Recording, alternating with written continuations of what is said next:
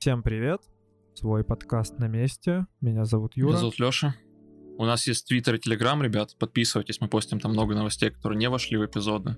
Также будем постить эпиз- новости, которые вошли в эпизоды уже. А, мы также завели Patreon, там есть уже контент для подписчиков, например, блуперсы с наших эпизодов или после эпизодичное шоу. Заходите, любая поддержка оценивается. Ну что, с нами сегодня очередной гость, уже не в первый раз, Дима Нечай. Всем здравствуйте. Начнем с наших стандартных новостей. Spotify серьезно облажался. Или не очень серьезно? Да не Что вы очень. вообще думаете? Да ну, типа, Я думаю, что серьезно облажался, если бы они слили там, я не знаю, банковские карты или что-то в этом духе, а там ничего такого серьезного не было, и людей мало достаточно. Ну не знаю, по-моему, адреса пользователей это не самая приятная инфа, которую можно слить. Ну там ж не, там проблема в том, что не только вроде адреса, а, а адреса вместе с паролем или нет? Я не помню. П- Да, Пароль они посливали. почта, пароль, а, значит, адрес и residence. Ну да, и насколько я понял, вот эти логины, пароли еще и пытались подобрать для того, чтобы на других сервисах получить доступ ну, по email, собственно. Да. Так это же самое главное, самый главный вектор атаки, когда кто-то хакает один сервис, это не получить доступ, допустим, к Spotify, в котором вообще ничего нет. Там в лучшем случае можно найти информацию о кредитной карточке и заплатить из нее в Spotify. Ты, все, что ты можешь делать, это купить человеку еще Spotify. Да и все, и можно будет всегда сделать рефонд. А вот получить доступ к логину, паролю, если у них получится, и попытаться с этим всем залезть в остальные сервисы. А там уже может быть что-то интересное. Но я вот не могу понять, они что, пароли типа в plain тексте хранили или, Да- или как? да. Или их подбирали там потом по хэшам? Да, блин, ну если у нас они нормально хранят, нормально соли, э, солили пароли с кэшем и всем остальным, то ну фиг ты целую базу подберешь. Текст файре, Юр, как в казаках. Я не знаю. Странно. Очень Слушай, странно. На самом деле, действительно, ничего такого серьезного, как по мне, не произошло, и история там достаточно мутная, потому что обнаружил это на самом деле даже не Spotify, а несколько исследователей, которые, как я понял, занимались вот поиском таких баз, у которых концы торчат наружу. И, собственно, они нашли больше 380 миллионов индивидуальных записей, включая там логин креденшалы к разным сервисам, в том числе вот к Spotify. И они сразу же связались со Spotify, сказали, что вот у вас есть такая проблема, мол, посмотрите. Spotify ответили буквально в течение дня, как я понял, или на следующий день, но очень быстро, одним словом. И сразу же сказали, что мы, мы займемся, мы исследуем, и запустили, как они называют, rolling reset. И чтобы пароли у пользователей, которых утекли данные, ресетнулись, и все было хорошо. Но, по-моему, ты, кстати, ошибаешься. Там у Spotify всего 300 миллионов пользователей, а ты говоришь 380 миллионов аккаунтов слили. Не-не-нет, Ну, это... ты имел в виду тысяч. Не, нет, нет. 380 миллионов индивидуальных записей разных сервисов. То есть это какие-то независимые исследователи, которые занимались вот поиском подобных проблем, поиском, э, как они пишут, что э, исследователи нашли unsecured internet facing database, containing 380 миллион, миллионов индивидуальных за- записей. В том числе записи Spotify, 350 тысяч. Я тебя понял, да. Окей. Вообще интересно, что Spotify по этому поводу в репорте об э, проблеме написал, что причинами были открытый незашифрованный Elasticsearch сервер и торчащие базы MySQL наружу. Что как бы для Spotify, по-моему, очень странно такое оставлять незамеченным. Ну, как-то да, сервис с таким мировым именем, так странно. Причем, что это было достаточно давно, как оказывается. Вот эта команда исследователей связалась со Spotify еще 9 июля. То есть прошло уже как бы достаточно много времени. Ну вот интересно, вы вот пользуетесь менеджерами паролей там Не. Или как-то пытаетесь усложнить свои пароли, чтобы вас там не своровали ничего? Или чисто забиваете на это? Есть такой метод, я забыл, для генерации пароля с кубиками. То есть ты просто бросаешь кубик, он, э, и там исп- используешь слова, оно, ты бросаешь там 4 шестигранных кубика э, и, или 3, и выбираешь там себе, допустим, 6 слов подряд. Слова какие-то мало встречаемые в английском языке с одной стороны, но с второй стороны это реальные английские слова, поэтому очень легко запомнить. потом есть такое непрост, простое правило, когда ты проходишься по этим словам и меняешь какие-то буквы на символы, еще что-то, и в результате у меня сейчас, там, допустим, на пароль от э, рабочего компа из 30 символов и с разным э, регистром, с э, символами прям, типа не буквами, не цифрами, mm-hmm. прям символами, и там 30 символов. Я его нигде не храню, кроме как у тебя в голове. И вот. То. Ну, я понял, то есть это такая мнемоническая, типа, техника. Да, да, ну, то есть в результате получается пароль, который очень легко запомнить, но с другой стороны очень сложно подобрать. И плюс на Нормально. всем... Так ты у нас этот... Да, я, я, я этот самый. Вот. Э, и плюс на всем, на чем можно включить двухфакторную, у меня включена двухфакторная. Поэтому... Ты у нас Джонни Мнемоник. Это прям хорошо, я, я не ожидал. То есть я думал, ты меня каким-то э, человеком, подвинутым на безопасность или что-то назовешь, а Джонни Мнемоник это сильно. А ты, Леш, пользуешься какими-то менеджерами паролей? Есть несколько сервисов, за которые я переживаю, или там несколько каких-то приватных, очень приватных вещей, там в том числе там банковская какая-то информация. Там я использую отдельный пароль какой-нибудь супер длинный, отдельные несколько паролей, которые я просто помню. А, а во, во всех остальных я использую самый максимально простой пароль. Все эти сервисы отделены, все сервисы, где пароль простой, они никак не связаны с моей личной информацией, там даже не мое имя указано на самом деле, не моя дата рождения. Что они могут по мне понять, это, наверное, локацию, потому что Google трекает все равно, что попало и не спрашивая тебя о том, нужно трекать тебя или нет. Соответственно, типа, похер. Не, ну тоже Ты? неплохой подход. Я пользуюсь этим битварденом. Раньше пользовался Кипасом. И типа генерирую пароли свои, храню там. Помню там буквально несколько паролей от мусорных каких-то аккаунтов или там от почты, чтобы чисто, если что, все восстановить. То есть, а получается, одну систему взломают у тебя и взломают все системы. Не, не взломают, потому что они все равно не, не подберут там пароли, какие-то секретные вопросы. Или часто мне на телефон приходит уведомление, что подтверди вход. Прям часто? Да, у меня там почти на каждом сервисе Google аутентификатор или Microsoft аутентификатор стоит. Не то чтобы я запаривался по поводу безопасности, но типа это удобно. Они при... Эти оповещения приходят тебе, потому что кто-то посторонний пытается зайти на твой аккаунт, и они приходят, потому что каждый раз тебе нужно подтверждать. Не, они чисто приходят, потому что я туда захожу. Понял. Другие люди вроде пока не пытались зайти. Но я имел в виду скорее, что... То есть если хакнут систему, вот эту систему менеджера паролей, по идее получат доступ ко всем твоим паролям? Или как это работает? Ну, по факту, да, но она достаточно хорошо защищена, поэтому... Ну, у них, наверное, чуть более есть, высокий мы... кредит доверия, чем у какой-нибудь... Хотя, ладно, давайте будем честными. Самый высо- высокий кредит доверия у блокнотика, который лежит рядом с твоим столом. Нет, там рядом с твоим компьютером. Самый большой кредит доверия у блокнотика, на который записали, а потом сожгли. Вот. Возможно. Да, согласен.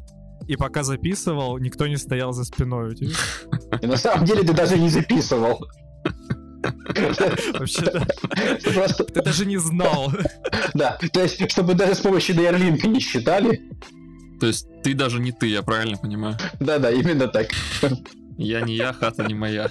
Ну, короче, просто уходишь в леса, и там ничего нельзя хакнуть. Ну да, да. Используешь металлические замки, там... Ой, можно много еще сказать на эту тему. на шею можно тоже использовать. Ну, как вариант. Что мне интересно, что вот люди все громко кричат, когда воруют какие-то данные компаний, но при этом никто не кричит громко, когда со Spotify люди как бы воруют музыку. А воруют со Spotify музыку? Ну да, есть утилиты, которые могут со Spotify просто скачать там песню mm-hmm. свободно и сохранить у тебя на машине. Ну, Юр, тут я тебе объясню. Э, почему так нельзя делать? Почему нельзя орать? Потому что это бессмысленно вообще в целом. То есть, как только ты... Конечно, нельзя, можно орать.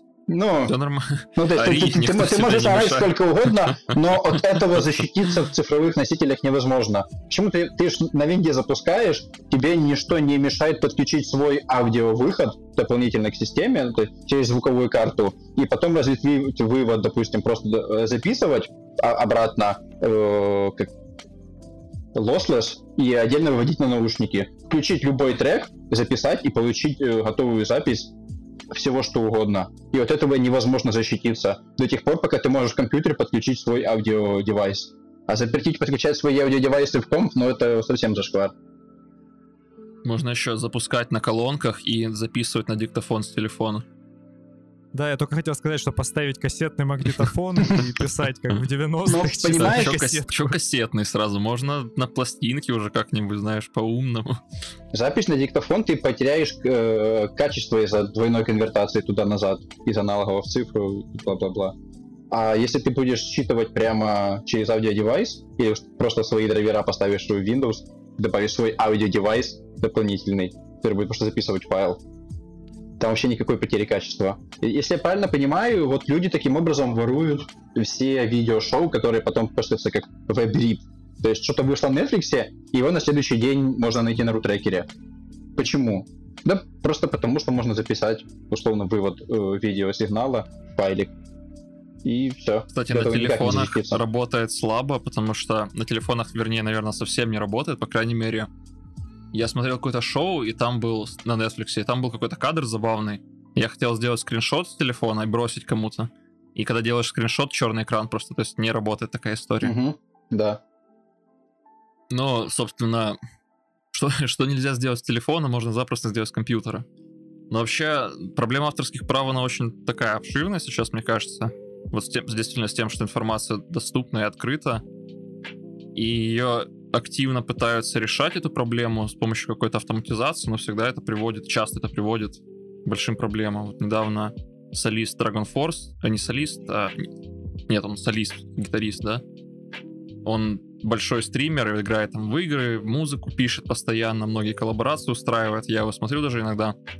Значит, недавно он спалился, так сказать, сыграл свою песню и получил саспенд аккаунт. Ну слушай, он получил по заслугам на самом деле, потому что вот права пес. на эту музыку принадлежат не ему, а на самом деле студии звукозаписи Universal Music. И они его заклеймили на Твиче. Ну да. Что, в принципе, логично. Мне это напомнило эту шутку, когда какой-то разработчик, я не помню, что это уже за штука, но какой-то разработчик там то ли языка программирования, то ли чего, увидел вакансию, подался на вакансию, где требовалось по этой технологии там 5 лет опыта, а у него только было 2, потому что он написал, типа, недавно эту штуку. Да, это вроде был Fast API. Как в Твиттере постил. Я очень орал с этого.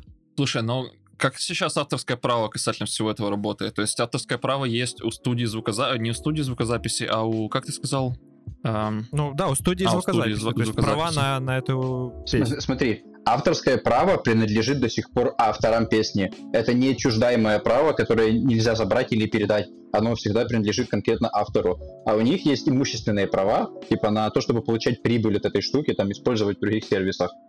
И встает вопрос в том, что как эти права распространяются на изначального автора, или, допустим, то есть, или он получает просто кусок прибыли, который получает Universal Music, и они сами распоряжаются, кому они лицензируют, кому не лицензируют. Или они оставляют за ним право его исполнять, независимо от Universal Ну смотри, Music. согласно авторскому праву США, я немножко почитал, а, значит, у человека, который владеет авторским правом, есть возможность распространять музыку, не распространять, исполнять музыку в общественных местах для публики.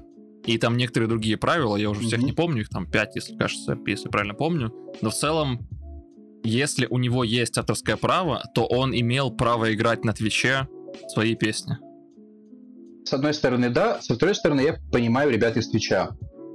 Они же, ты при регистрации, они не просят у тебя social security number и, допустим, для американцев или номер паспорта и код для украинцев. Ты просто зарегистрировался. С точки зрения Твича ты любой пользователь. Да, ты там показываешь, условно, от своего имени со своей фигурой, но может быть человек просто сильно тебя похож.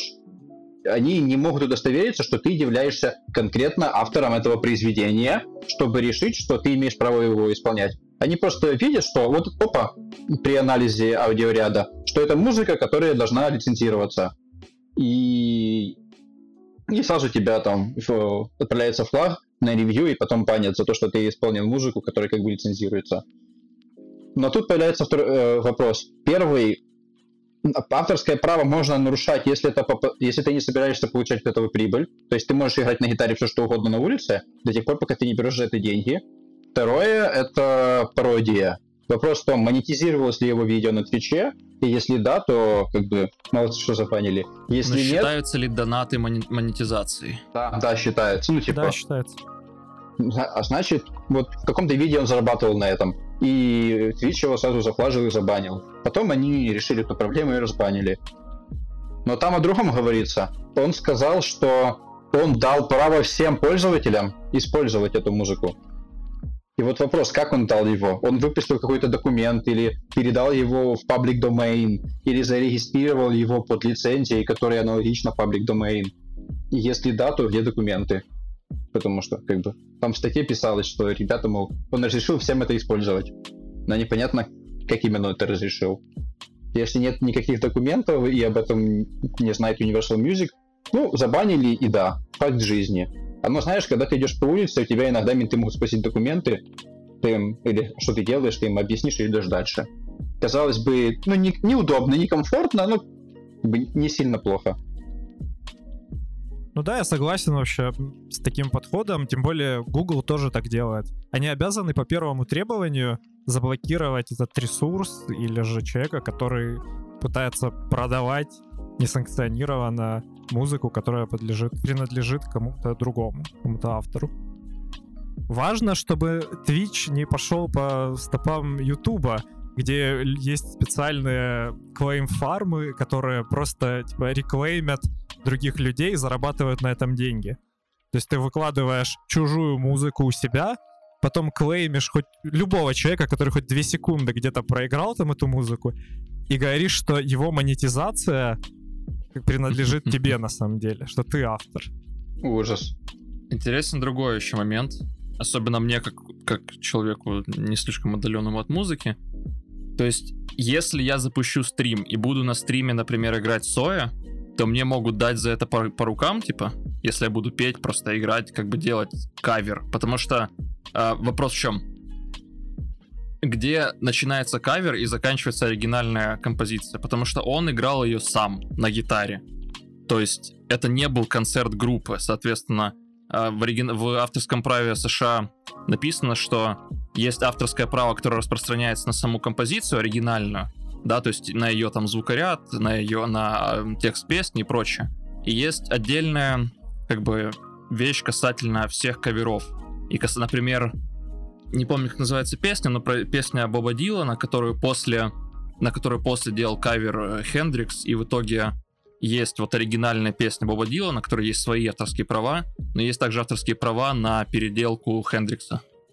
Ну, смотри, если я правильно помню, первый момент — до тех пор, пока ты не получаешь деньги, ты можешь исполнять его сколько угодно. То есть, если у тебя нет монетизации, скорее всего, можешь исполнять. Но, с другой стороны, могут все равно забанить, потому что сказать, что у тебя есть монетизация до или после, а не конкретно на этом видео, поэтому я нафиг. И второй, вроде бы, если твой кавер действительно является кавером, и как бы условно показав его человеку, кто разбирается в музыке, он скажет, что это два разных самостоятельных произведения искусства, но второе является деривативным по отношению к первым, то типа это все равно два э, исполнения искусства, поэтому ты являешься автором второго куска искусства, то бишь музыки, и ты можешь его исполнять. Если же они скажут, что ну, это не самостоятельное произведение, ты просто м, ошибся в двух нотах, то это типа не кавер, ты просто плохо Юра, исполнял оригинальную музыку. Ну слушай, я считаю, что кавер на самом деле надо бы тоже штрафовать. Например, взять ситуацию с группой Daft Punk, у которой почти каждая песня на самом деле нарезана из сэмплов других исполнителей. И их очень часто притягивали за то, что они используют вот эти даже сэмплы у себя в песнях. Не говоря уже о том, что это прям целый кавер будет. Ну, сэмплы сложная история, то есть я бы сейчас пока что туда не лез, но я взял там какое-нибудь произведение, не знаю, на русском языке, там, предположим, какого-нибудь Земфира искала, неважно. Да, Земфира девушка, я парень. Я пою эту песню, пусть я использую те же аккорды, вернее, ладно, я не смогу использовать те же, те же аккорды, потому что я не вытяну это голосом. Я подстрою для себя, там опущу тональность, все такое, По факту я песню изменил, я пою ее своим голосом, я не поменял текст. По факту я не поменял гармонию этой, этой песни. Все, что я сделал, это немножко опустил музыку и пою своим голосом. Считается ли это уже кавером, или мне должны дать за это по рукам? Я думаю, это будет в суде решать. Вопрос, берешь ли ты за это деньги? Ну, донаты, с, не знаю, с Твича, там, чего угодно. Ну, то есть это, это добровольное пожертвование, пожалуй. Смотри, за кавер можно получать деньги. Это если, если твой кавер, как бы, это новое произведение искусства. Ну, типа, условно, ты как э, какой-то от Джонни Кэша. Ну, типа, Ну, я понимаю, ему нельзя получать да. лицензирование от этого. Да, конечно же, можно. Оно настолько отличается, невзирая на то, что текст как бы почти идентичен. Ну тогда ты прав по поводу того, что суд реально решит, это новое произведение искусства или нет.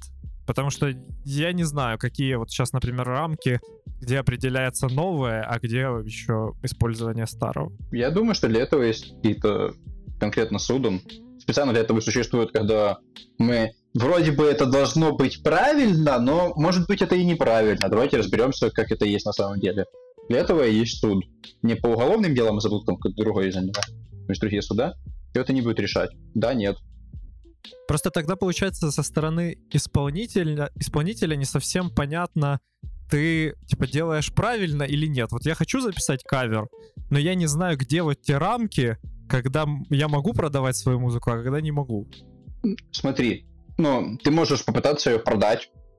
И если, так, ну, потом тебе скажут, типа, ты не можешь это продавать. Ты делаешь в суд, ребят. Я э, считаю, что мое произведение искусства это, мол, э, самостоятельная штука. Это самостоятельный кавер, новое произведение. Я хочу доказать. Если нет, я вам верну деньги за ваш профит. Ну, это какой-то постфактум уже, знаешь, ты тратишь свои силы, а в конце концов тебя могут отжать деньги в любом случае.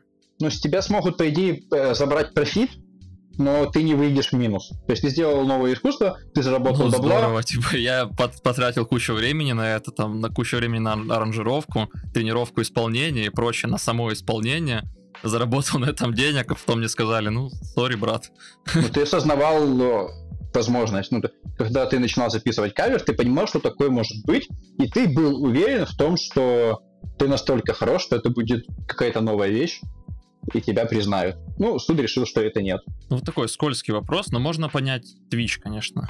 На самом деле, любой звукозаписывающей компании судиться со всеми каверщиками будет в 100 миллионов раз дороже, чем просто забить на это и дать им заработать денег. Ну, правда. Можно понять Twitch, я думаю, в их отношении к этому. У них система была автоматизирована в данном случае. Скорее всего, там все еще есть люди, которые занимаются этим руками там или рассматривают какие-то там клеймы или проблемы.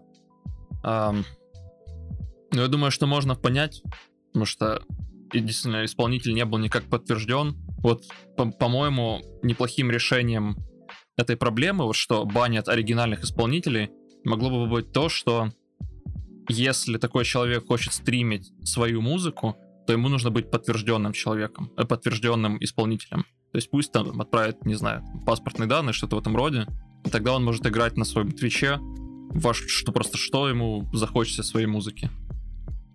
И, и да, и если нет. это не запрещено авторским правом. То есть, может быть, ам, может быть, у них группа создана как какой-нибудь ТОВ, и он не может не, не может играть музыку без своих коллег.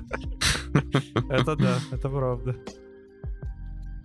Но там, опять же, еще тема, в, допустим, в американском законодательстве до сих пор нет э, никакого элемента, который бы тебе уникально идентифицировал.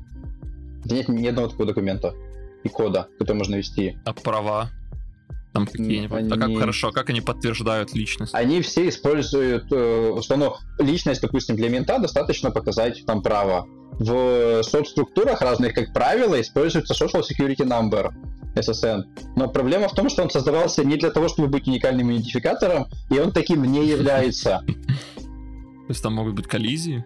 Там, там вроде есть ситуации, в которой могут быть проблемы с э, SSN, да.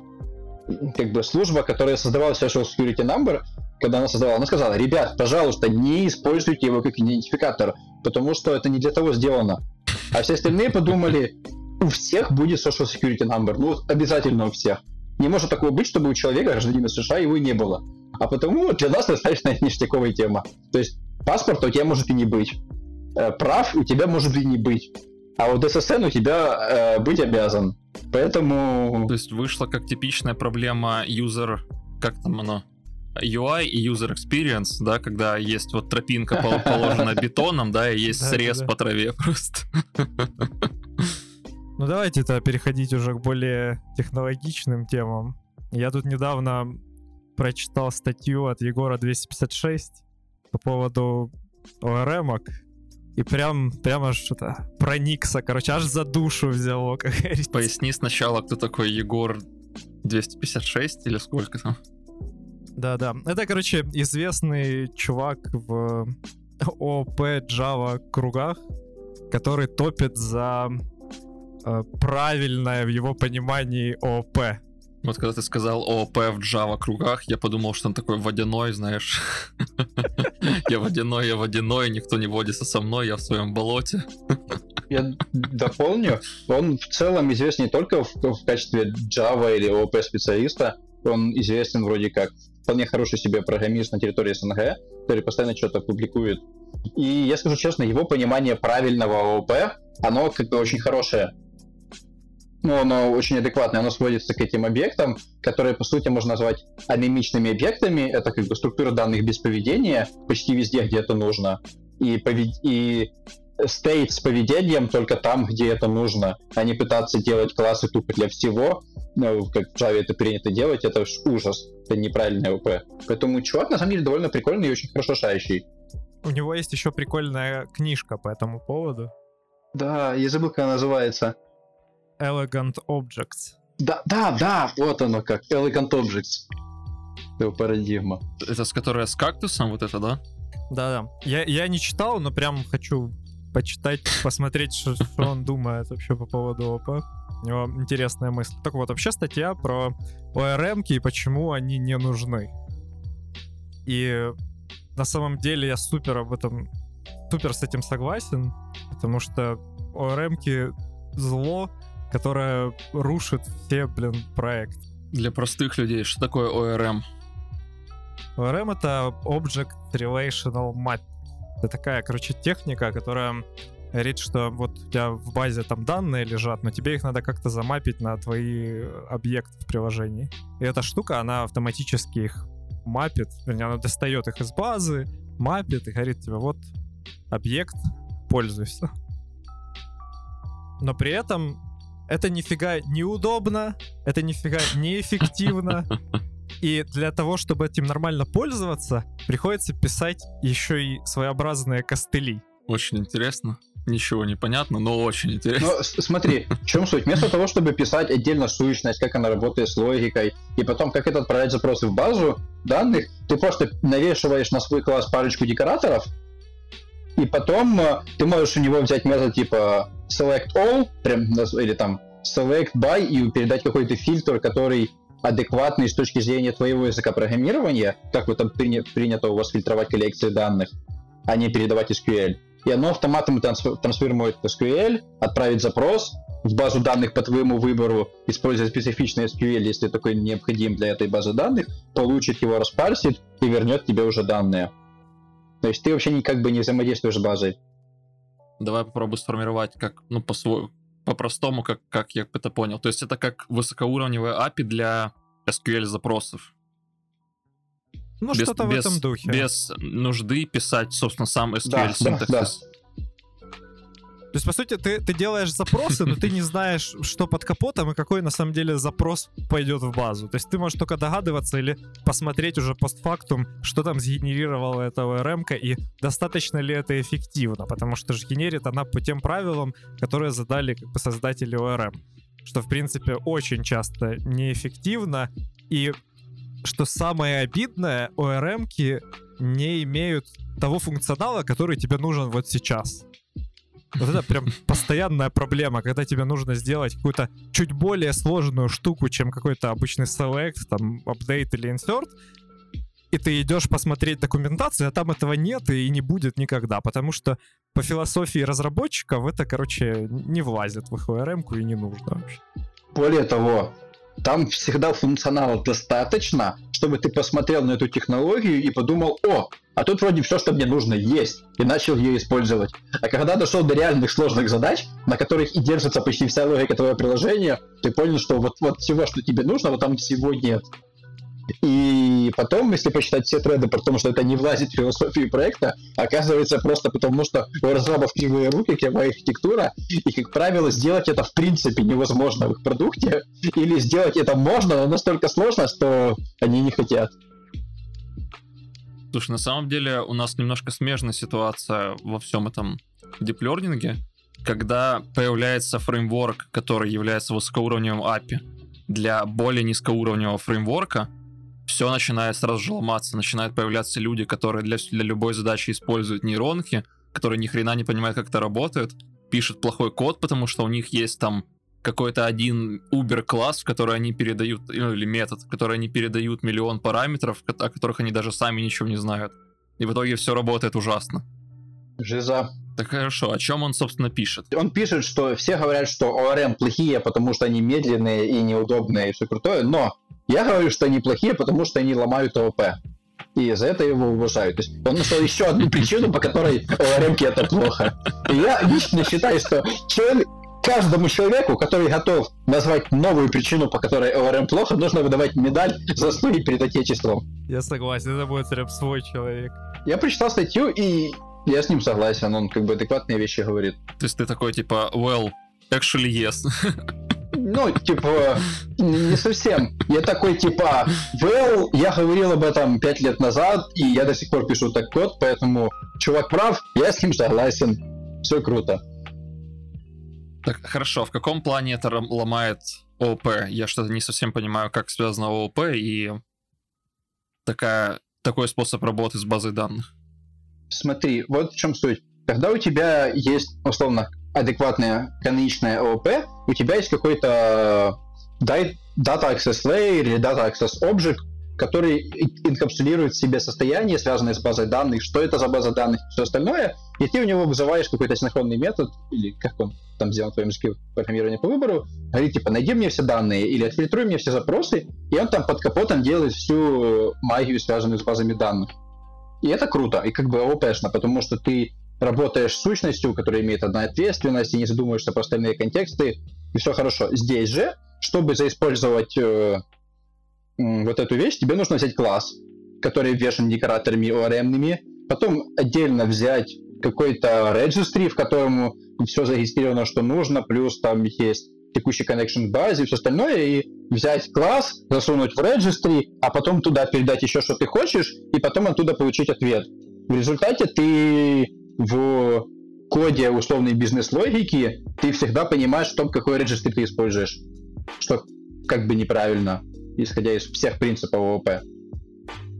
Ты, получается, разделяешь всю логику работы с базой, сильно отделяешь ее от объектов. И у тебя объекты, они просто пустые. Они для того, чтобы там вот туда один раз положить данные. И это не имеет никакого смысла. Их сложно поддерживать. Они просто мертвые объекты, и при этом ты не знаешь, что у тебя творится под капотом в этой ORM, ты не имеешь контроля над этим. Это абсолютно плохой подход, я считаю. Что стоит вручную мапить объект? То есть, ну, да, у нас подход как бы мапить объекты. И это абсолютно легко. Замапить данные на объект. Не нужно выдумывать целую систему, чтобы это делать. То есть каждый на своем проекте может написать простую утилиту, которая будет это делать. Ну, это типа еморно, но у всех у нас есть класс Reflex, какой-то в JavaScript вроде в Java тоже есть какой-то, он не Reflex называется, а Reflex, значит, что подобное. Сейчас сидят через который три, можно получить три разработчика, из которых ни один не пишет на Java. Ну, мы с тобой, кстати, когда-то учили эту штуку. Поэтому... Ну, я помню там Public Static Void Main, какую-нибудь другую помойку, типа. Ну, вот. в C-Sharp тоже есть рефлексия, типа, все да. окей. То есть ты всегда можешь через рефлекс получить как бы метаданные о своем объекте, и для большинства своих структур ты можешь автоматически генерировать SQL. Я у себя так на проекте делаю. Ну, я не через Reflect делаю, но у меня э, JavaScript, у меня все динамично. Вот, я просто для каждого типа определяю маппинг в базу данных, типа структура, где каждому полю соответствует объектик в качестве функции serialize, deserialize опциональной, э, source, не source, может быть, нас в другой таблице лезет, и еще каких-то... А, type assertion при соршине в SQL, чтобы Postgres знал, какого типа эти данные на самом деле, чтобы он их нормально засунул. И добавляя новую сущность, я просто там описываю новый объект, занимает у меня очень мало времени, и на выходе получаю функцию create, э, функцию select, select by ID, функцию filter all by, и там э, equality, и все, и все остальное. Понимаешь, хорошо, когда ты можешь реально этим управлять на проекте и задавать какое-то вот, ну, движение этому. Ты можешь сказать, что да, я хочу, не хочу ORM, хочу что-то свое, или хотя бы там какую-то минимальную ORM, но весь хайповый мир software инжиниринга, он реально построен на ORM-ках. Куда ни зайди, все пишут гайды, типа, а как нам запустить вот эту ORM на проекте? А как там сделать то-то, то-то в такой-то ORM-ке? И ты вот на дотнете, на шарпах пытаешься запилить какой-то проект, любой гайд, даже майкрософтовский, тебе скажет, что вот используй Entity Framework. Типа, вот наша ORM, лепи ее везде. Хотя она супер кривая. Ну, смотри, как правило, это выглядит так, что это выглядит в мире JavaScript. Первый человек сделал первый example, вот, вот эту штуку на вот этой технологии. Второй чувак решил, что ты не прав, я сделаю лучше, но а, а на чем я буду показывать пример? Ну давай на том же ты сделал. И до сих пор показывают экспресс. И в 2020 году постоянно выходят примеры о том, как сделать что-то на экспрессе. Официальный дока Angular о том, как сделать э, backend рендеринг, э, server-side рендеринг, Э, показывают примеры на экспрессе и больше ни на чем. Если ты хочешь сделать на других технологиях, можно зайти полазить по их репам и найти пакеты, специализированные для конкретной технологии. А если ты хочешь сделать на чем-то новом, то тебе нужно лезть в сырцы, разбираться, как оно там устроено, и самому делать, что, я, что мне пришлось делать там полгода назад. А потом, как в этом меме, да, когда вот эта такая лавочка сидит, парень играет то ли, то ли барабан, то ли что это вот такое, угу. бонг, неважно. И он играет и поет эту песню Аража и там код такой денсит, а на чуваке написано Node Models, и там постоянно капают мегабайты туда. Да, вот. Так самое прикольное в этой ситуации, разработчики Экспресса сказали, ребят, оно не надо. Вот, вот, вот то, что мы сделали, у нас были причины сделать так, но мы во многом ошибались. То нужно было делать абсолютно по-другому, поэтому мы этот проект заканчиваем, развивать мы его не будем, на вроде будут какие-то security патчи. И мы будем делать новый проект, вот этот вот Кова, который настолько же удобен, но сделан хотя бы более-менее адекватно. И используйте все Кова. Что ты думаешь? Не, как будто кто-то послушал разработчиков Экспресса, которые говорят, что Экспресс говно, и все, нужно делать по-другому. Все как бы продолжили писать на экспрессе. Разработчики экспресса, ну да, ну да, пошли мы нахер. Да, да, именно так. Я вот с этого смеюсь каждый раз, когда люди пытаются меня убедить, что экспресс это адекватная вещь. Люди, сделавшие его, говорят, что это говно. Но здесь то же самое. Люди написали пару экзамплов. Давайте использовать как называется, давайте использовать э, ORM-ки. Почему? Да потому что вы хотите показать быстрый простой пример, не разбираясь с тем, что, как писать SQL. Ну, может ли человек, который будет наш писать, не знает, как писать SQL. Или мы не хотим использовать какие-то сложные утилиты, типа того, чтобы генерировать SQL автоматом из рефлекта с возможностью перезаписать свой кастом, если тебе не нравится стандартная версия. Вот. И оно как бы пошло, поехало. И плюс у него есть очень простой профит в том, что он действительно проще в том виде, что у тебя есть куча мануалов, которые говорят, как сделать X, они же позаботились. И в результате, когда тебе нужно сделать что-то очень быстро, а большинство IT современно существует в формате сначала нужно сделать прототип, потом запустить в продакшн, получить бабла, потом мы решим, будем ли мы делать что-то адекватное. И вы написали прототип, тебе нужно сделать что-то быстро. Как правило, сделать быстро нужно набрать большое количество людей, которые не сильно в этом разбираются, способны скопировать просто мануалы из интернета. И вот они все вот этим занимаются, потому что это легко и просто с самого начала. А через два года оказывается, что 50% людей, которые программируют на твоей технологии, они используют э, вот entity relationship и все остальное. И разработчики же говорят, а, так наша технология взлетела, она нужна людям, и начинают ее делать. И она становится как бы лучше, и больше документации, и в интернете куча гайдов, потому что хомяки написали. И в результате э, ситуация, в которой оно никому не нужно было и появилось чисто случайно, перерождается в том, что это стандарт индустрии. И все адекватные разработчики начинают плакать. А что, что за оксюмарон адекватный разработчик? Я не понял. Ну, мы имеем... Ладно, а в фразе «адекватные разработчики» имеется в виду не настолько больные на голову, как остальные. Но это долго говорить, поэтому адекватные разработчики. Это working definition. Ну, запомнили. Я вот, честно говоря, не понимаю, что сложного в SQL. То есть, ну там же английский язык просто. В SQL ничего сложного, но представь, что у тебя есть э, на проекте 50 таблиц, которые соответствуют где-то 60 сущностям, и тебе нужно при добавлении новой сущности каждый раз писать все SQL запросы для нее. Ты хочешь получить э, select by ID, пиши новый запрос и, возможно, новый метод.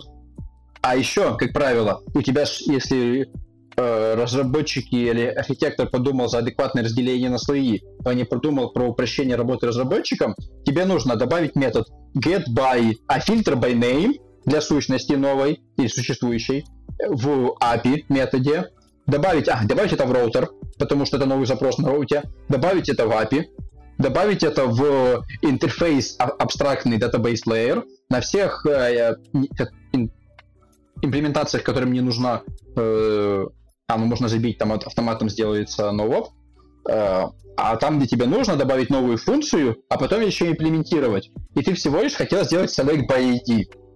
И вот в этом Хорошо, помогает... как тогда, как тогда обойтись без ORM в таком плане? Насколько я понимаю, ORM тогда решает эту проблему. Как сделать это правильно без ORM? Как мы говорим, мы с Юрой, если тебе нужно упрощать задачу генерации SQL для каких-то больших сущностей, то ну, используй нормальный для этого механизмы. Типа, генерируй по схемам или генерируй по метаданным. Если это не что-то специфичное, ну, делай это по метаданным. Все, что тебе нужно будет, это типа указать дай мне метод по ID. Или, возможно, вот как, ты, как я делаю у меня по схемам, мне нужно в search просто передать ID. Все. Можешь писать, если ты адекватный человек, ты можешь в будущем писать свою функцию get, таким образом, что она принимает схему данных, которые ты получаешь, и схему данных, которые ты, по которым ты ищешь. И у тебя динамически строится и количество полей, которые вытягиваются из базы, и фильтры, по которым это вытягивается из базы. Хочешь добавить новый метод в API? Ну, добавил, используй существующий search на DB. Все круто, и тебе вообще даже не пришлось лезть в уровень PassDan. Оно все решается, мануалов, поэтому есть очень много. Как бы, люди не просто так придумали Data-Driven Development. Эх, сейчас Конечно. бы читать мануалы. Не, ну... Пиши все руками, читай мануалы. Реально контролируй перформанс своего приложения. Они, блин, надеются, что какие-то разрабы там что-то написали, и это будет прям супер круто. Кстати, Только кстати, ты ответственен за это. Вот, вот, вот, вот сейчас вот в тебе вот это пиши все руками, что контролировать, тебе говорит патриархальный токсичный мускуль мужчина, или как это правильно, ты хочешь все контролировать. Ты, почему ты не можешь разрешить, чтобы оно просто работало? Почему это не нравится? Откуда эта потребность все контролировать? Слушай, если найдется какая-нибудь женщина на проекте, которая будет это контролировать за меня, я с удовольствием передам ей эти права. Пусть она это ну, делает. Ну так, естественно, потому что ты хочешь эксплуатировать женщину, ты хочешь контролировать все, что ты можешь, и желательно, чтобы за тебя делала женщина. Ну, типа. Ладно, давайте не будем. Ну вот, ну вот опять, да. Мне, мне твоя фраза, вот почему почему ты хочешь все контролировать, почему то, почему это, напоминает какой-то фильм. Я вот, правда, не помню, что за фильм, но там такой главный герой уже в возрасте.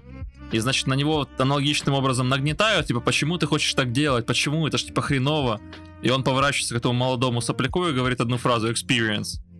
Типа, ты хочешь все контролировать, потому что все остальное работает хреново. Токсично. Ну, вполне может быть, да. Хорошо, но все же немножко другой разговор, чуть более философский. Мы обсуждали как-то, что со всем этим карантином, который тянется уже... Сколько он тянется? 9 месяцев? 6 месяцев? В марте начался. месяцев, потому что подкасту было 6 месяцев недавно. В марте, ну вот получается скоро уже 9 будет. Ну почти родился. Как О, боже. Ну в общем. Появился. Значит, карантин тянется уже в Украине 9 месяцев, в других странах он тянется еще чуть-чуть подольше.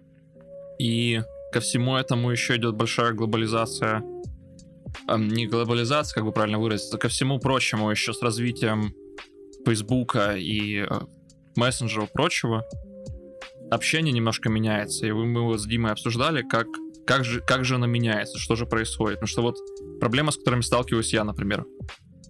Мы с вами давно знакомы, поэтому, когда я ж говорю что саркастично, вы понимаете это, ну хотя бы в большинстве случаев, да? Но люди, которые меня слабо знают, они воспринимают это просто грубо. То есть они видят, что я не поставил скобку в конце предложения, и они думают, что я на них прям наезжаю со всех сил. Типа, я, ну вот, я как бы, я думаю, что я говорю достаточно резко. Может быть, вы меня исправите, но мне кажется, что я говорю достаточно резко, прямолинейно. И, соответственно, Соответственно, когда я пишу что-то человеку и не ставлю скобку в конце, это может, может показаться, что я на него наезжаю, а я не имею это в виду. То есть, если бы было слышно мою интонацию, то, разумеется, человек бы понял, что я там шучу или что-то в этом духе.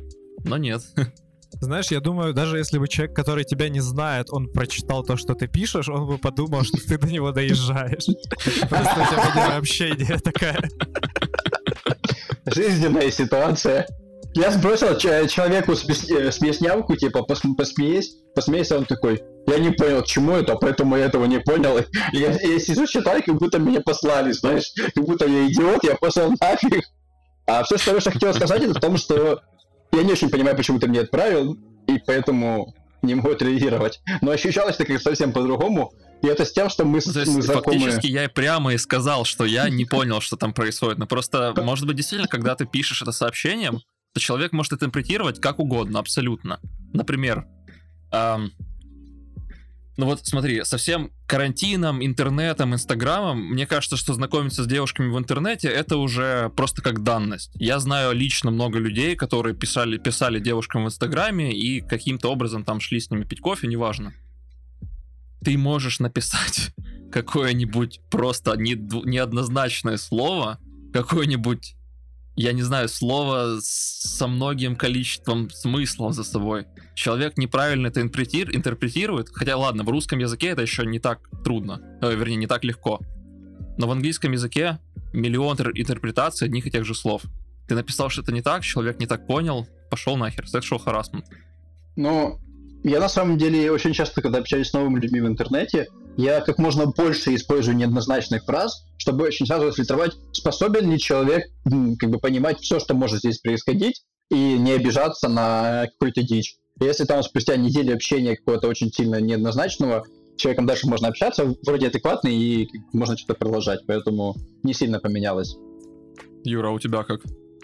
Ну, я скажу так, что на самом деле мы с вами так общаемся, что даже в жизни некоторым людям сложно бывает понять, что это не сарказм, что это то слово, которое мы имели в виду, и что, типа, мы, мы не пытаемся до кого-то доехать и обидеть. Поэтому, типа, в интернете это еще более выражено. Но на самом деле да. я хотел бы вообще задвинуть тему слегка более про мессенджеры. Вот раньше люди же общались как бы по телефону, все было просто. Но с появлением мессенджеров вышли вот эти фичи, когда, например, показывают, что человек набирает э, текст какой-то. И вот вы зовете, допустим, девушку до свидания. Она начинает набирать сообщение, потом перестает, какое-то время ждет, потом снова набирает, потом снова перестает. И у вас не бывает этого ощущения, что типа что происходит? Типа она сомневается. Что она пытается отказаться, но не знает такими словами. Вы сразу да. строите какие-то типа догадки, что на самом деле происходит. Но в жизни такого не бывает. То есть в жизни все прямо и понятно. И вот мессенджеры, да. получается, меняют уже парадигму общения. Вот эта функция меня добывает.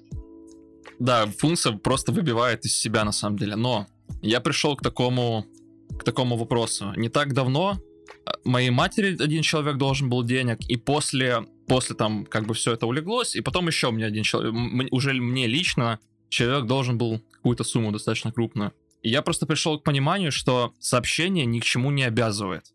Ты можешь писать сколько угодно, ты можешь, не знаю, писать ему дифирамбы, стихи, неважно. Это то же самое, что звонить в рельсу. Ты хочешь что-то от человека получить? Звони по телефону сразу же. Не знаю, вот просто бери и звони. Как бы иди на такой, возможно, конфликт, но тогда ты точно получишь ответ прямо сейчас, тогда, когда он тебе нужен. А не ты написал сообщение, там, может, он ответит, может, он не ответит, или может, девушка ответит, не ответит. Но я к чему веду, что а, ты должен понимать, что если ты человеку звонишь, то разговор произойдет. Если ты пишешь человеку, то здесь такой социальный контракт, что он ответит тогда, когда ему будет удобно. Ну да, то есть получается асинхронная коммуникация. Да, ты не обязательно отвечаешь сразу. И при этом вот Apple в этом плане сильно изменила игру в свое время, когда они выпустили iMessage, и там впервые появились пуш-уведомления. То есть теперь ты можешь прочитать уведомление, заранее узнать, что тебе написали, не, не показывая, что ты прочитал это сообщение. Подумать, сколько тебе нужно, а потом ответить. Да. Что в жизни или по телефону это не работает. Ты явно будешь напрягаться, когда тебя будут просить там ответить сразу. Или, типа, когда ты долго не отвечаешь, это тоже напрягает людей. Слушай, выходит, что прямое общение или даже общение по телефону делает нас более честными людьми, потому что своего рода оно делает нас чуть более глупыми, как бы. Да, у тебя нет пяти минут подумать над ответом. У тебя не- нет времени погуглить. Тебе сказали там, я не знаю, знаешь, там человек тебе что-то набрасывает, набрасывает, и потом говорит какой-нибудь термин. И ты не можешь вз- взять и загуглить этот термин, чтобы не выглядеть глупым. Да, и ты такой, типа, я... Или ты прямо скажешь, что я не знаю, что это, или ты постараешься как-то замять этот нюанс. Я бы не сказал, что оно делает нас более честными, как типа честными. Оно делает нас как бы более спонтанными и быстрыми. У тебя нет времени долго на рассуждение. Но не всегда более быстрый ответ будет более честным. Я вот Ну, не всегда, Иногда да, такое, но, ты спрашиваешь тем такое, не менее, типа, все же он, скорее всего, более честный. ну, очень часто в каких-то бытовых ситуациях, да. Он, он прямой, скорее, вот не честный, а, типа, ты дум... ты, скорее всего, скажешь то, что оно у тебя, по крайней мере, нигде...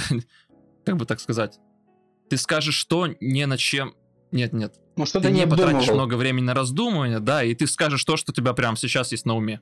Но с Вот. другой стороны, это все, оно исключает какое-либо давление на тебя.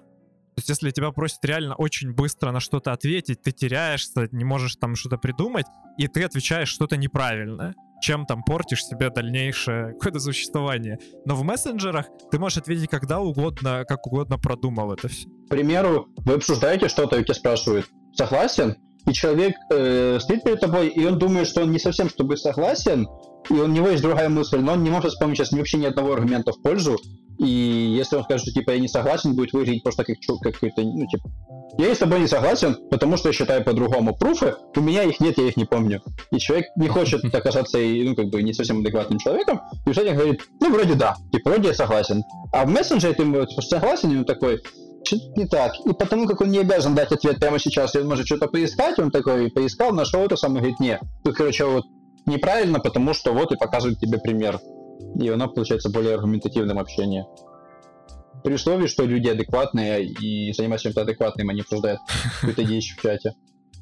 Но мне кажется, что если бы это было чуть более терпимо в реальной жизни, вот мы там дискутируем на какую-то тему, и один из нас говорит какой-то аргумент в пользу чего-то, да, а второй сейчас конкретно не может ответить. Мне кажется, что взять время на подумать это нормально. Типа, Да, но мы, не- понима- мы с тобой не бьемся на кулаках, тебе не нужно отвечать прямо сейчас и здесь.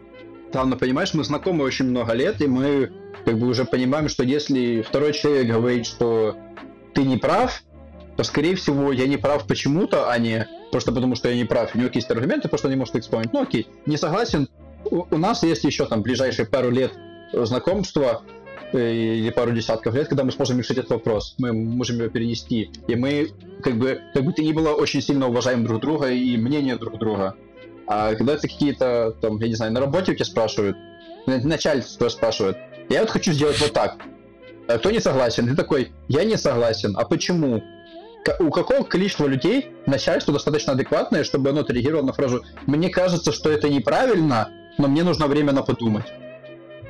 Ты много знаешь людей, способных принять такой ответ?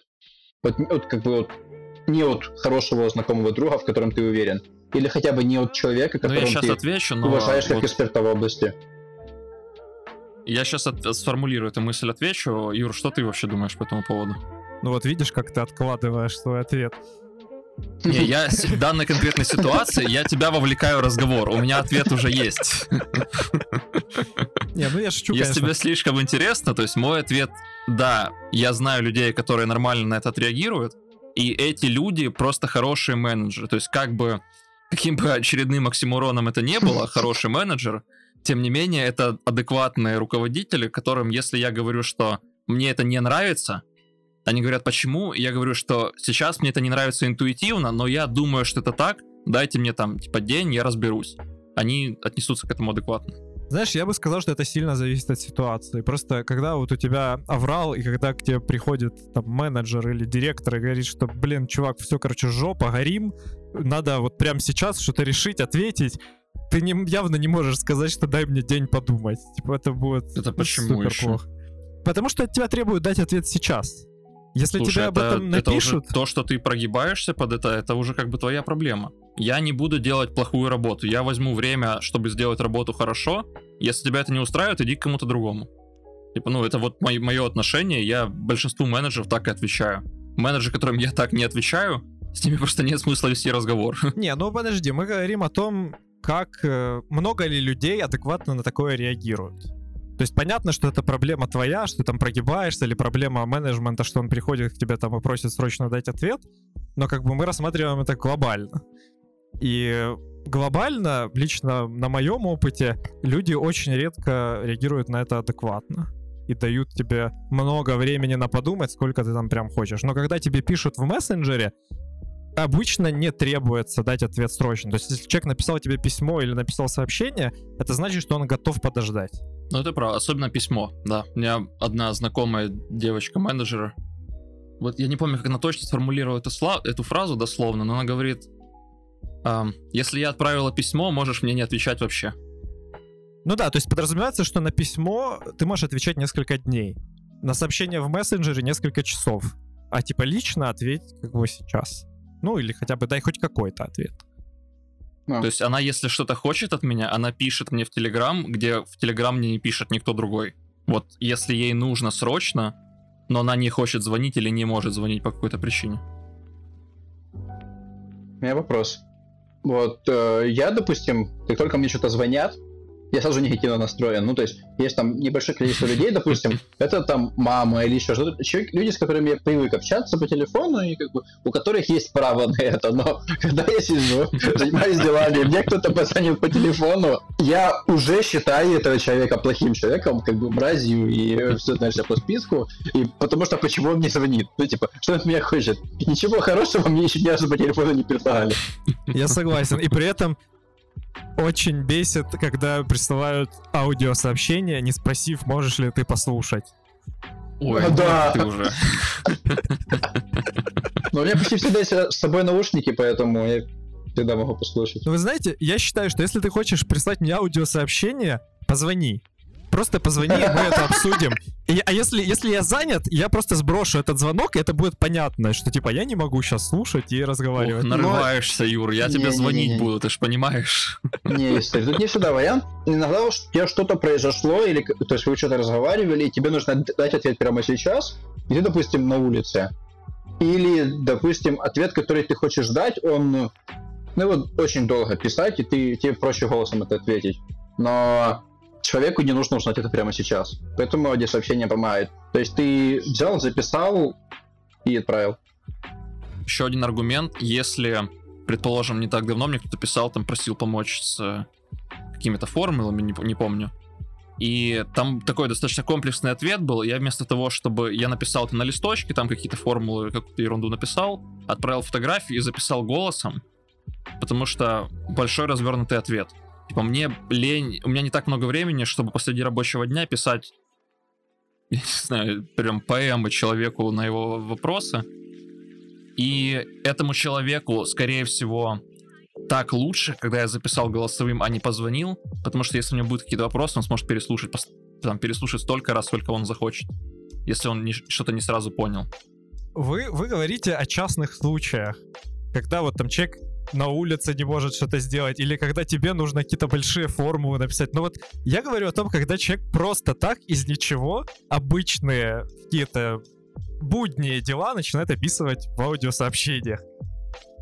Я уточню. У меня такой ситуации, как ты рассказываешь, почти не происходит. И почти все аудиосообщения, которые получаю я и которые отправляю я, попадают в одну из категорий, которые мы с Лешей назвали. То есть Может быть, да, ты нариваешься на неадекватов, я не спорю, и я тебе сочувствую. Я просто говорю о том, что для меня то, что ты говоришь, это и есть маргинальные случаи. А то, что, о чем говорим мы с Лешей, это и есть как бы вообще распространенное общепринятое явление.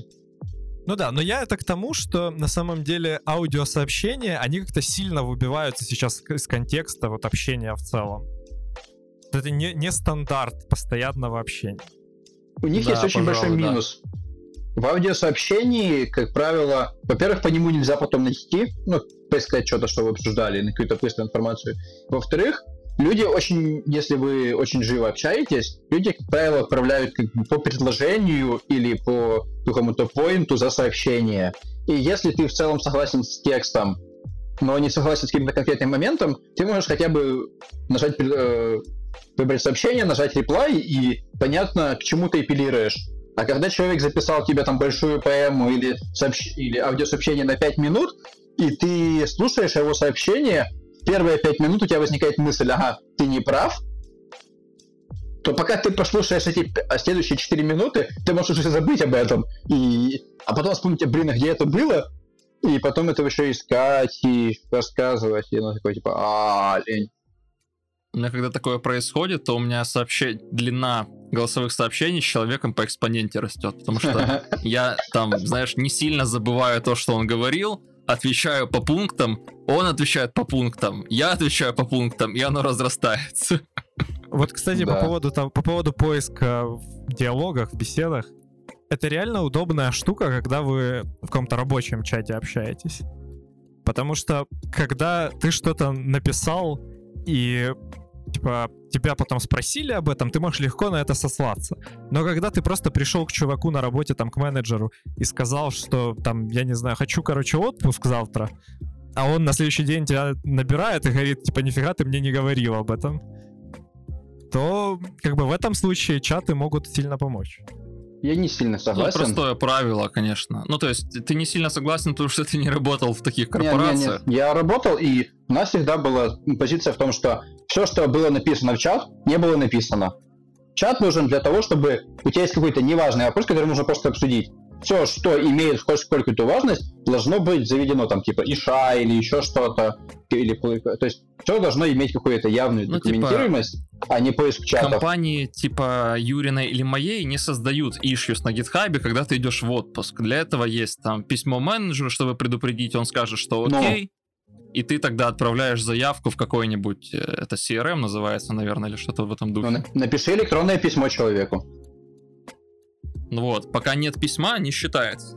Слушайте, допустим, вы общаетесь с клиентом, и клиент угу. вам что-то пытается, ну, сказать, что, мол, хочу вот такую фичу. И вы договорились, да. что окей, мы ее сделаем. И ты на следующий день просто берешь да. и делаешь, и нигде это не обсудил. Не записал там, ну пусть создал себе ишью, короче. Но ну все, пока, братан. Менеджер об этом не знает. Типа, только ты знаешь. И в конце клиент просто скажет, что ты сделал не то, что нужно, и, скорее всего, типа, попросит еще какую-нибудь хрень. И вот здесь какой-то лог, типа, беседы, он мог бы сильно помочь. Для этого нужны митинг ноутс. Вы провели беседу, человек, который отвечает за, как бы, за проведение конференции и прочего, он должен в конце всего написать небольшой summary о том, что мы обсудили такие вопросы, приняли такие решения, ставлю всех копию. Если кто-то не согласен, вы можете отписать. Если нет, то мы принимаем это как факт, и начиная завтра это утвержденный момент. Митинг лог должны быть всегда по поводу любого митинга, если вы там не друзья. Просто семейный бизнес, как бы, ну, это уже ваши темы. Если ну, вы общаетесь... как бы совсем фиаско. Вот, да. Не, ну просто у меня сейчас бизнес, не, как бы, рабочие отношения не такие очень, очень сильно дружественные. И не потому, что я там кому-то что-то... Я не видя, я тебе должен или ты мне должен, а видя, мы делаем одну общую штуку, я тебя сильно уважаю, ты крутой чувак, он меня сильно уважает, я крутой чувак, э, другие люди то же самое относятся, и мы как бы, ребят, мы как, занимаемся чем-то общим, поэтому давайте не заниматься херней. Поэтому таких вопросов не возникает. Но он как бы условно... у вас разговоры заканчиваются на фразе «ты меня уважаешь»? Э, это рабочий день заканчивается. То есть после того, как мы что поделали, решили пойти выпить, вот это потом. Знаете, на самом деле, вот я поработал в суппорте с многими клиентами одновременно, когда люди просто задалбывают, звонят, пишут, короче, везде пытаются тебя достать. очень сложно на самом деле где-то это все записать, создать ишью, еще что-то сделать и тупо не забыть. И поэтому это на самом деле такая проблема распространенная, и непонятно, как из нее выходить, когда вот у вас миллиард звонков, миллиард каких-то там колов, и, и как это все организовать, тоже непонятно. Вопрос еще для меня в другом. Со всеми этими звонками, особенно с тем, что мы сейчас сидим на удаленке, между людьми нет... Э, как бы все вопросы решаются, скорее всего, лично. По крайней мере, я бы решал их лично. Да, вот сегодня мой менеджер отсутствовал, тем не менее, разработчики решили созвониться зачем-то, хотя у нас с ними абсолютно параллельные задачи, как бы они не понимают вообще, чем я занимаюсь по определению, мне нет дела до того, чем они занимаются, но они решают созваниваться. Окей, созвонились. Но когда мы не сидим там в одной комнате, когда это все постоянно не обсуждается, то выходит, что они заточены только под то, что они делают, и я заточен только под то, что я делаю. Банально, скорее всего, мне даже не придет в голову посоветоваться с ними. Ну, то есть, это другой вопрос, что я бы не стал с ними советоваться в целом, но они бы могли, возможно, они бы могли мне там что-то под, подсказать, если бы мы наша коммуникация была как-то налажена по-другому, и выходит, что мы вот затачиваемся только под свои функции и не смотрим абсолютно по сторонам. Что вы думаете по этому поводу? Я, как правило, хочу об этом вспомнить каждый раз, когда Леша говорит, что менеджеры зло, и как бы их нужно меньше. Просто вот мой поинт всегда заключается в том, что у вас на проекте 20 людей, ну, условно, у вас на проекте 20 людей, каждый из которых плевал на всех остальных, и ему просто лень разбираться, более того, он не хочет разбираться в этом всем или учить, и как-то сильно разбираться в позиции других людей, что им нужно, зачем им это нужно, понимать, зачем вообще бизнес хочет эту задачу, какая ее суть, а не то, что прочитал там и, и сделал. Есть, знаете, когда у тебя есть 20 таких людей, тебе появляется необходимость завести на, на каждых четырех из них по менеджеру, чтобы человек хотя бы контролировал, что никто из них какой-то дичи не делает. И ну, если у вас на проекте, на одном проекте 20 людей, то что-то тут явно не так. Где-то пошла, пошла организация прям не по тому на месту. На проекте? Ты на, в команде? Ты сказал, на одном проекте 20 человек. Ну, а в чем проблема на проекте иметь 20 человек? Ты можешь хоть 100... Ну, очень много людей. Нет, Леш, на проекте у тебя может быть хоть тысяча людей, хоть две тысячи. У тебя на команде, ну, окей, ладно. команда всегда типа. На, на проекте может быть, Если да. в одной команде 20 человек, это уже похуже дело. Когда ну, вы да, занимаетесь да, чем-то да. одним... На, на проекте, да, я неправильно интерпретировал. Если в команде 20 человек, это, ну, блядь, ну, до свидания. Слушай, так а ты предлагаешь, чтобы каждый разработчик менеджил сам себя, то есть он был и, и швец, и женец, и, и на туте, Нет, и грек. я не говорю о том, что тебе нужно должен все менеджить, но я говорю о том, чтобы у тебя есть, допустим, бэкэнд разработчик, он должен понимать хотя бы базово, как работает фронт и что от него хотят. И он должен понимать о том, что когда у него человек на фронте просит сделать э, один endpoint, который будет делать агрегирующий запрос, чтобы не делать 20 там 5 запросов отдельно из фронта, чтобы он не сидел 30 минут и все время рассказывал, ну что, вам лень или прочее, и рассказывал, что типа это очень легко сделать, я вот очень легко могу сделать это у себя, почему вы не можете сделать там? А как бы понимал, что иногда появляются ситуации, когда на фронте это действительно сделать сложнее, чем на бэке. И наоборот, в этой ситуации. Люди, которые вот с разных сторон, они должны хотя бы ориентироваться в и понимать, как, как мыслят люди с другой стороны, чтобы нормально с ними коммуницировать. И когда они разделяют, что и где будет происходить, они делали максимально удобным образом для каждого из участвующих. Да, тогда вопрос, должен ли он реально все это понимать на высоком уровне или хотя бы обзорно? То есть он должен быть фуллстаком или просто чисто знать, что там, типа, Нет, когда... Я не говорю про фуллстека, но я говорю о том, что ты должен хотя бы понимать, что эти люди делают и как они его используют. Ну, типа, то же самое, знаешь, когда ты делаешь, допустим, новый нож, любой человек, который разрабатывает новый нож или, допустим, новый стол, хороший стол или нож, он задумывается о том, как люди будут его использовать. Или вот э, как он будет им нарезать, чтобы не пораниться. Когда, э, когда UX-дизайнер разрабатывает э, интерфейс э, этого самого приложения, они ставят задачу, как люди будут это использовать. А очень часто, когда какой-то чувак, который, типа, он дофига бог, потому что он пишет бэкэнд, а не какой нубый фронтенд, типа, ремарка, я, как правило, не пишу фронтенд, я не, но я не защищаю этих людей, но появляются люди, я пишу бэкэндчик, а ты тупой фронтенчик, делай так, как я сказал, и все, типа, вот такое API другого не будет, просто потому что я не хочу это плохо, конечно, но вот взять пример, вот э, Леша Scientist, да, и он пишет, допустим, со мной проект, я пишу бэкэнд. И получается, он должен хоть как-то понимать, что я делаю и пишу. А я должен понимать, что он делает на, на его стороне. Ну, к счастью, я понимаю хоть что-то, что ты пишешь.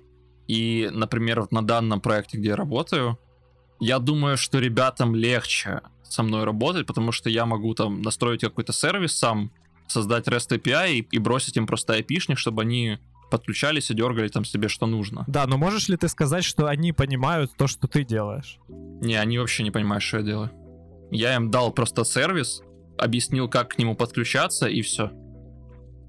Ну вот. Они есть... не знают, как он работает реально. Мешает ли это на, на проекте? Я думаю, что им это не нужно абсолютно.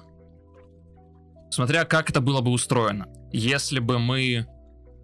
Если бы мы деплоили это на девайс, на телефон, там куда-то, то тогда я уже сидел бы с фронтенщиком или там mobile девом, да, тыкал бы ему палки в колеса, говорил, как нужно это сделать, там настраивал бы вместе с ним эту среду, давал бы ему там какую-то модель, неважно, что делал, ну, в общем, помогал бы ему это задеплоить. Да, но так как сейчас это крутится на сервере, на отдельном, причем на инстансе, я просто сделал его как такой REST API сервис, они туда посылают запросы, получают ответы и все пока там нет слишком много клиентов, пока нет большой нагрузки, то оно не упадет. Плюс еще Google гарантирует какую-то работоспособность этого, да?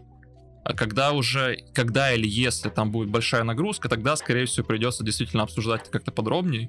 Но когда это будет, еще черт знает. Ну, видишь, как минимум в этой ситуации звучит то, что ты приблизительно понимаешь, какие задачи стоят у людей, которые будут это использовать, и Нет, ты конечно, готов да, это выбрасывать. Да. До этого есть другая проблема. Как только у Леши и у ребят, которые пишут бэкэнд, возникнут вопрос, которым они говорят, сделай нам вот так вот, а Леша говорит, я не буду так делать, Плюс мы все знаем Леша, он может сказать, что я не буду это делать, просто потому что он не хочет, а не потому что он считает, что неправильно. Ну, он типа не хочет идти нафиг. И, вот. Это и, правда, да. Э, э, правда, да. И потом кто будет решать эту проблему? Решать ее будет менеджер. И менеджер пойдет... Менеджер как... тоже пойдет туда же вместе с разработчиком. Ну, да, то есть варианты два. Он скажет, что это должен сделать Леша. И Леша либо сделает это, но будет очень сильно недоволен, и это скажется на его продолжительности в проекте, либо Леша это не сделает и уйдет с проекта, что как бы дичь потому что непонятно, что тебе делать. Либо менеджер скажет, что ребята делаете вы, но ребята не понимают, почему они должны это делать, и почему Леша это сложно делать, и они обижены теперь на менеджера, и они обижены на Лешу, и в будущем, когда менеджер скажет еще что-то против них, вот примет решение, потому что он посчитает, что Леша он как бы уважает больше, а если Леша говорит, что ему это сложно, то он ему доверяет. Они в будущем будут меньше, как английское слово inclined, Э, общаться с этим менеджером и доверять ему решению. И у тебя убита всю коммуникацию в проекте. Просто потому, что ты не знаешь, а почему человеку сложно. Очень часто не, хватает, не обязательно, что им брать курс в то, чтобы э, как работают нейронные сети, или, или можно просто сесть и Леша, можешь сделать? Не, ребят, мне это не сложно. Окей, а почему это сложно? Можешь объяснить? Почему это сложно тебе, а мы объясним, почему это сложно нам, и потом мы, мы все подумаем и поймем, а что из этого вдруг сложно сложнее, и выберем то, что менее сложно. Ну вот я так вот. понимаю, для этого обычно и проводят такие общие дейлики, когда вы слушаете, что делают другие, просто чтобы хотя бы обзорно понимать, э, как бы, что происходит у, у тех ребят, у этих ребят, и какие могут быть в будущем там проблемы. Но это не Ох, работает don't, в реале. Don't get me started on дейлики. Если бы дейлики проходили как дейлики, а они не проходят как, как положено, это просто какая-то дичь, которую люди начинают говорить о, о чем-то не связанном, вместо того, чтобы встать и минуту рассказать, что, что ты есть, что у тебя здесь проблемы, закончить и пройти дальше, там начинается какой-то лю, лютый хлам, лют, э, постоянно еще желательно, чтобы у вас пришел ПМ, и он начал задавать вопросы, отходя немного в древо, и потом через час ты сидишь и думаешь, а, зач- а что мы здесь делаем? И почему мы обсуждаем вопрос о том, как бы нам было лучше сделать вот в той фиче, которая у нас появится на третьем спринте после релиза, который появится после того, как мы получим бабки. Да-да-да, уже начинается обсуждать на полном спринт серьезе. планинг какой-то, а не дейли. Юра, как у, как у тебя по опыту это происходит? Ну, то есть, а, я, я знаю, что ты во фронтенде немножко понимаешь какие-то концепции, да, и там фронтенщики, наверное, понимают, но все же, может быть, были такие ситуации, когда ваша коммуникация работала хреново, потому что один из вас ни хрена не понимал то, что делает другой. Не, ну, я тебе скажу так, что на текущем месте работы я, ну, как бы примерно понимаю, как работают все компоненты нашей системы, и как бы я не знаю, может, нюансы, там, какие проблемы у кого, но в целом обзорно я могу понять, какие будут проблемы дальше, какие есть проблемы сейчас. Но если взять, например, прошлую мою работу, где то, что я делал, обычно не понимал никто. Кроме того, как бы очень часто даже консультанты не совсем понимали, типа, что нам нужно и как это сделать, и, и вообще, что хочет клиент. И вот там было сложно. Потому что там, как бы, тебе надо реально включаться в процесс, пытаться всех опрашивать, как-то там выяснять, какие проблемы, какие нюансы, и ни митинги, ничего не помогает. Тут ты сам по себе. Когда я это делал, только Бог и я знали, как это работает. Теперь только, теперь только Бог. жизненная ситуация. Вот. Я о чем говорю? Если у тебя, вот, допустим, параллель с инжинирингом, у тебя есть какие-то компоненты или модули, и они вот, допустим, они просто стоят в себе, и ничего больше, они какие-то, они независимые, и если у тебя вот эти модули друг о друге не знают, тебе нужно каждый раз ставить какой-то оркестрейтор над этими модулями, чтобы он этим все занимался оркестрацией. И чем больше у тебя таких модулей, чем больше они специализированы, тем больше у тебя будет этих оркестраторов. Но в программировании ты можешь сделать оркестратор, который как бы aware of э, типа всех проблем, как бы каждого он понимает в отдельности каждый контекст проблемы на достаточно высоком уровне и достаточно детально, чтобы это делать, и нормально это оркес- оркестрирует. Но в реальной жизни вместо вместо изолированных модулей у вас есть в лучшем случае команды, в худшем случае у вас есть единичные разработчики, которые плевали на всех остальных, а в качестве оркестратора там пытаются собрать какое-то количество менеджеров, которые будут обсуждать там условно между командами разработчиков. Один менеджер, потом будет команда бизнес-аналитика, и у них будет менеджер и еще что-то, потом менеджер, а еще будет топ-менеджер, который понимает и того, и этого, и за ним право последнего слова. Но эти все люди, не, они не могут понимать в достаточном уровне все, что происходит снизу. Слушай, большинство из этих людей даже не технического характера специалисты. Вот. Насколько я понимаю, ты имеешь в виду, что должен быть такой себе техлит, который знает как бы хотя бы до- на среднем уровне все компоненты. Там фронт, бэк, там data science, что-то Нет, еще, не Я знаю. говорю о том, что чем чаще люди, работающие на проекте, задаются вопросы, что мы делаем, зачем мы это делаем и как это будет использоваться, тем, тем меньше нам нужно будет менеджеров на этом проекте. А, то есть все-таки без какого-то оркестратора, а просто Нет, вот оркестратор, повышать вс- об- обознанность людей. оркестратор всегда будет, просто у нас уровней иерархии будет чуть меньше. У нас есть просто есть вместо того, чтобы у нас каждый разработчик говорил, что пошли вы все нафиг, у вас хотя бы разработчики будут между собой общаться и понимать, что они вместе все делают и зачем. И вот Леша, который как бы работает отдельно от разработчиков, но на самом деле он с точки зрения всех бизнес-процессов и как оно устроено, он вполне себе тоже бизнес-разработчик, потому что ты не занимаешься анализом, э, зачем мы это Ну делаем или да, другими да, вещами. да. Ты все-таки разрабатываешь кусок продукта, поэтому ты тоже разработчик. И поэтому в хорошем ты его должен сесть на этом проекте и разобраться, как ребятам удобнее использовать твою штуку. И вот, я с тобой согласен, ты прав. Ты понял, что им проще использовать REST API. И ты по-быстрому накидал REST API на питоне, э, э, пробросил его к этому продукту, и все хорошо. Ситуация, в которой ты не сел разбираться с людьми, потому что тебе интересно, ты сказал, так, ребят, я сделал нейронку, вот вам питон. А тех лид, которые там работают, они работают с этим самым, с, допустим, как Юра на дотнете. И в них вопрос, как мы будем нейронку на дотнете запускать из-под питона? Это что будет, отдельный процесс? Мы будем туда IPC отправлять? Или, или мы его запустим как... Или мы как-то по-другому запустим? Э, Или мы сделаем э, обертку над этим процессом, свою дотнетовскую, будем к нему общаться, а там внутри, я не знаю, как, ну да, IPC Ну остается, всё, всё. или HTTP. И как мы будем делать? Блин, ничего не понятно. А что нам вызывать это нужно? очередной, очередной оксюморон во фразе, что я как бы адекватный. И поэтому я знаю немножко, как им будет проще, как им будет сложнее, поэтому мне поднять instance, который занял огромное количество моих усилий, призывание помощи богов, девопсов и, я не знаю, всех на свете, просто Зевса какого-нибудь, очевидно. Собственно, в конце концов, когда instance поднялся, то все это я там дальше поднастроил, так как я знаю, как настраивать, потому что никто из них не знает, какую версию CUDA ставить, какую там версию TensorFlow и прочего. Соответственно, я, опять оксиморон, я адекватно понимаю, что мне снять с них эту нагрузку, ну, правильно, это просто разумно, иначе мы потратим много времени, непонятно зачем, непонятно кому, и мне, как человеку, который хочет поскорее закончить проект, который мне не слишком интересен, мне это даже не выгодно, потому что я дольше, дольше буду ждать, пока они это сделают. Но видишь, в других компаниях проще поставить еще над тобой менеджера, который твою коммуникацию как бы возьмет на себя и будет все ну, соединять. Да. И получается, мы решаем проблемы количеством менеджеров, что как бы потом порождает новые проблемы. И мы их никогда не решаем. Ну, выходит, мы строим такие иерархии, непонятно зачем. Есть мысль, зачем. Э, современная должность менеджера это всего лишь специальные пособия по безработице для образованного среднего класса. Ну, то есть, это, причем, Леша, это люди, которым нельзя остаться без работы. А потому что представитель среднего класса, который получил образование, у которого родители жили хорошо, и его дед и прадед жили хорошо, и все не было круто, теперь, которые окажутся без работы, но с образованием, о них очень сильно появится вопрос, что я как бы, я заслуживаю этого всего, а ну дайте мне быстро все, что я заслуживаю. И когда у тебя появится много таких людей, будет плохо.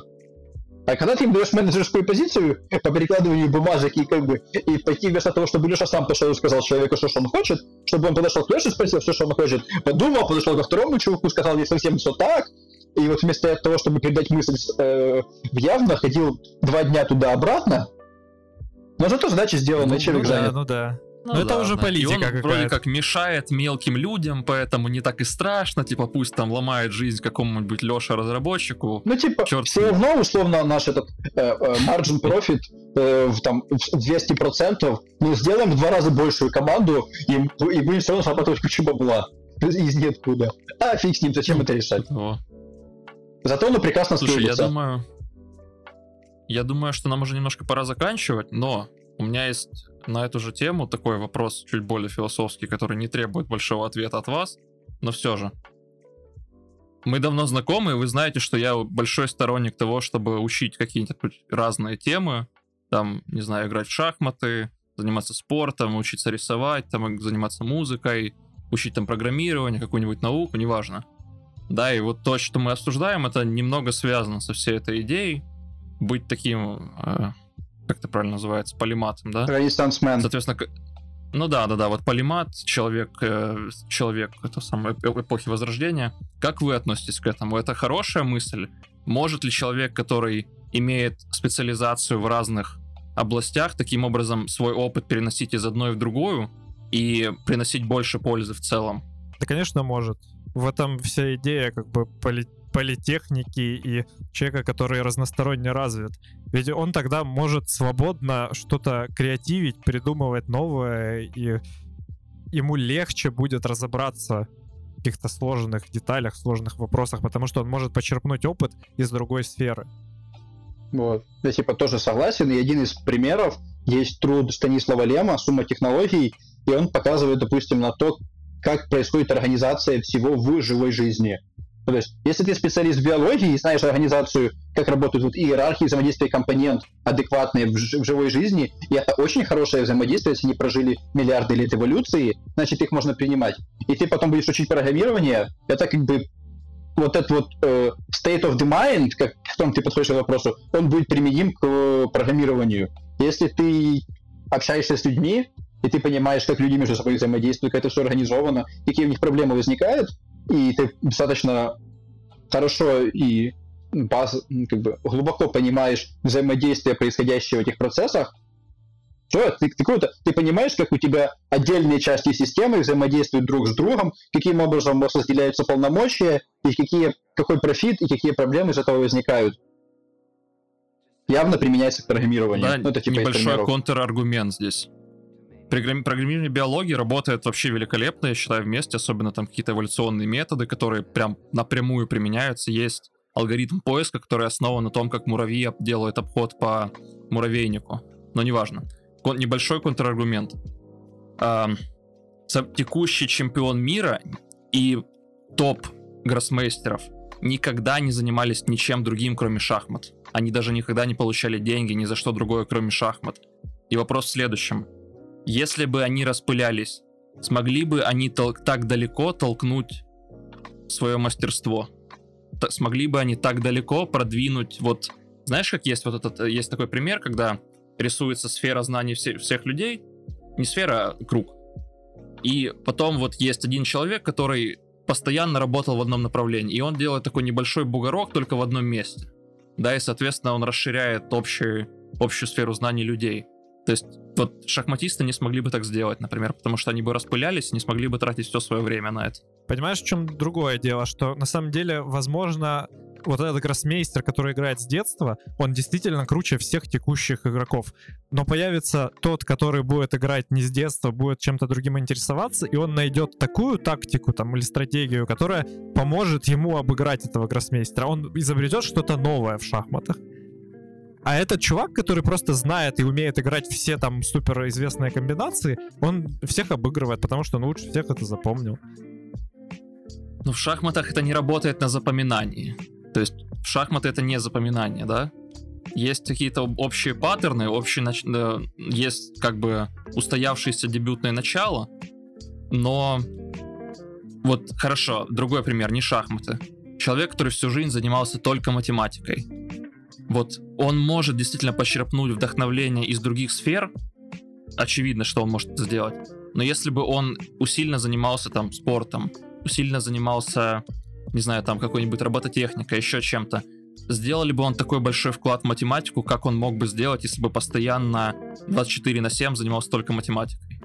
Ну, есть как минимум исследование, потому что тебе нужно достаточно иметь хотя бы достаточную активность физическую, чтобы не у тебя мозг не сдавал. Это просто примеры. То есть, да, я понимаю, ну, что физическая активность всегда ну, полезна. Вот. Шахматисты, топ-шахматисты, у них прям чуть ли не, не в правилах прописано, что они должны физически тренироваться. Ну так вот, это уже пример. То есть они уже разбираются в то есть они уже разбираются в как заниматься спортом или еще что-то. Они не получают за это деньги, но они не занимаются исключительно шахматами 100% весь день. У них есть какие-то другие хобби. Они занимаются спортом, возможно, он готов, любит готовить, может быть, еще что-то. И как бы очень часто, возможно, сам факт того, что он, допустим, кулинария как таковая не помогает ему играть в шахматы, но просто потому, что иногда он стыкается с какой-то проблемой, и он ну, просто находится в одном и том же контексте не может ее решить, и он такой, типа, может продолжить играть в шахматы, и это ему ничем не поможет. Очень часто у нас всех есть такие проблемы, когда ты, ты можешь хоть два часа просидеть, но ты ее просто не решишь. Тебе нужно просто встать и пойти заняться чем-то другим. И он идет там, приготовил все пожать, пока он пожать приготовил или побегал. И он, ему внезапно пришла какая-то мысль, он пришел, ага, да, действительно работает. Стандартная ситуация. То есть, когда я говорю о том, что тебе нужно лучше разбираться в том, что происходит вокруг тебя, я не говорю о том, что ты должен быть, допустим, специалистом в, я не знаю, нанофизике и параллельно хорошим экономистом. Я говорю о том, что ты должен понимать, зачем ты это делаешь и, и кто это будет использовать, и кто рядом. Это не значит, что ты должен, ты, вот, типа, знаешь, за Африком будет вот такая вот область специализации, а просто о том, что она не должна быть единичным спайком, должна быть хоть как-то изменяться и затрагивать, что происходит по бокам. Иначе ты просто не поймешь, зачем это применяется. Если ты делаешь исследования в области э, ядерной физики, вот типа нанофизики, ты должен хотя бы понимать, а зачем это нужно. Потому что если ты не сможешь объяснить людям, зачем твое исследование нужно, ты не получишь для него грантов. Если ты не получишь для него грантов, Слушай, ну, ты объяснить не будешь делать. это уже другой, другая немножко сфера. Юра, а что ты думаешь? Ну, я с Димой согласен, на самом деле. Чем больше человек знает различных сфер, хорошо в них разбирается, тем он больше сможет открыть что-то нового. Он, да, он может постоянно работать над одной темой и действительно ее там глубоко изучить, но не факт, что зная только это, он сможет что-то новое там придумать. Это будет гораздо сложнее, мне кажется. Потому что опыт исторически показывает, что люди, которые занимаются сразу несколькими делами, несколькими сферами, они добиваются больше. Тяжелый вопрос касательно вот людей, которые занимались в истории многими вещами, они добились большего, да? Потому что большинство из людей, которые были полиматами, это просто гении, ну типа без вариантов. Лом, Ломоносов, да Винчи, Микеланджело, многие другие. Это, честно говоря, философия, потому что да, да. мы можем долго об этом рассуждать, но реально ни к чему не придем. То есть зависимости нет э, нет очевидной зависимости между очень очень маленькими факторами, да. Ты можешь пойти в душ, и это поможет тебе расслабиться, и ты сможешь придумать решение своей проблемы. Аналогично ты можешь пойти поиграть с парнями в футбол там во дворе, это тоже поможет тебе решить проблему, а при этом ты еще будешь уметь играть в футбол, потому что ты часто ходишь играть в футбол, например. Ну да, я вот думаю, что если наши слушатели, они кроме того, что слушают подкаст, будут еще читать все каналы наши в телеге, в твиттере, а еще и донатить на Патреоне, они просто будут гораздо более ценными слушателями, чем есть сейчас. Ну, правда. Кстати, с нами можно в шахматы играть еще. Да, согласен. Ну что, давай на этом заканчивать. Спасибо, Дима, что пришел. Аж видите. А, еще раз, у нас есть Телеграм и Твиттер. Мы постим там много новостей, которые входили в эпизоды, которые не входили в эпизоды. Другие апдейты постим. У нас есть Patreon теперь, где уже висит контент для патронов. Это, например, после эпизодичные наши разговоры, блуперсы тоже. Любая поддержка, она очень сильно оценивается, мы благодарны за это. И, собственно, подписывайтесь. Это был свой подкаст. Пока. Контент был сгенерирован нейронной сетью.